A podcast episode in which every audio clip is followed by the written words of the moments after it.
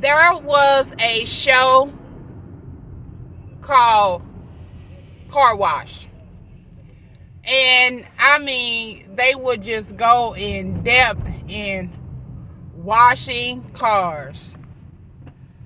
Before we hit the highway this past weekend, I got the car washed.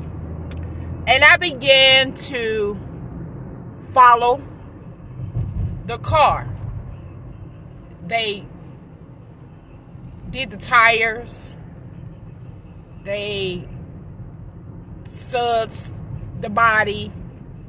They went in the crevices. They cleaned the car. And I began to think about my husband and his cleaning the car. He cleaned his cars.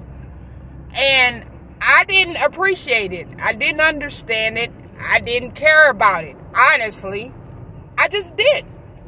And I asked him, Why do you clean the car like that? Why do you take so long to clean the car? And he said two reasons. One, you deserve it.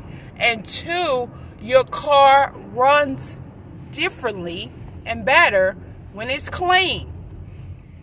Now I don't know where he got that last part from, but I appreciated him thinking I deserved it.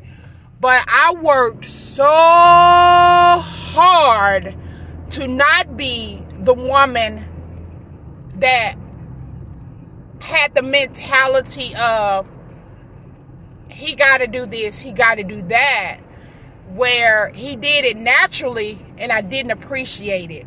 I couldn't appreciate it because I didn't recognize that I was supposed to appreciate it.